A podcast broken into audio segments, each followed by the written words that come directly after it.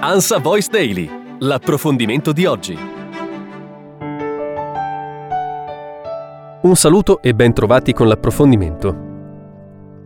Aria, un sorriso irresistibile e l'aspetto della studentessa ingenua, tutta libri e ottimi voti, ha giurato a Tiruvananthapuram, nello stato del Kerala. È la più giovane sindaca mai eletta in India, a ventuno anni. La nuova prima cittadina, che saluta col pugno chiuso in una immagine sul suo profilo Facebook, proviene dalla tipica famiglia keralese, media borghesia e fervente fede marxista.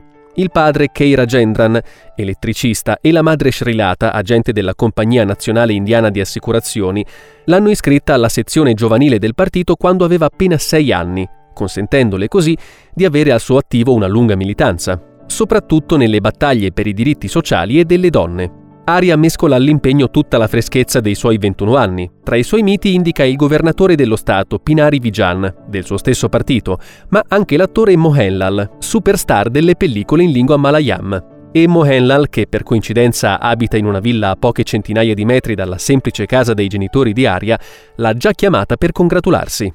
Esponente del Communist Party of India Marxist C P M, la formazione maggioritaria nello stato del sud, Aria, che studia al secondo anno di matematica nel college All Saints della città, ha sconfitto di slancio il candidato rivale del partito del congresso. Prima di lei, la più giovane prima cittadina di tutta l'India era stata Sabita Begam, ventitré anni, eletta sempre in Kerala a Kollam.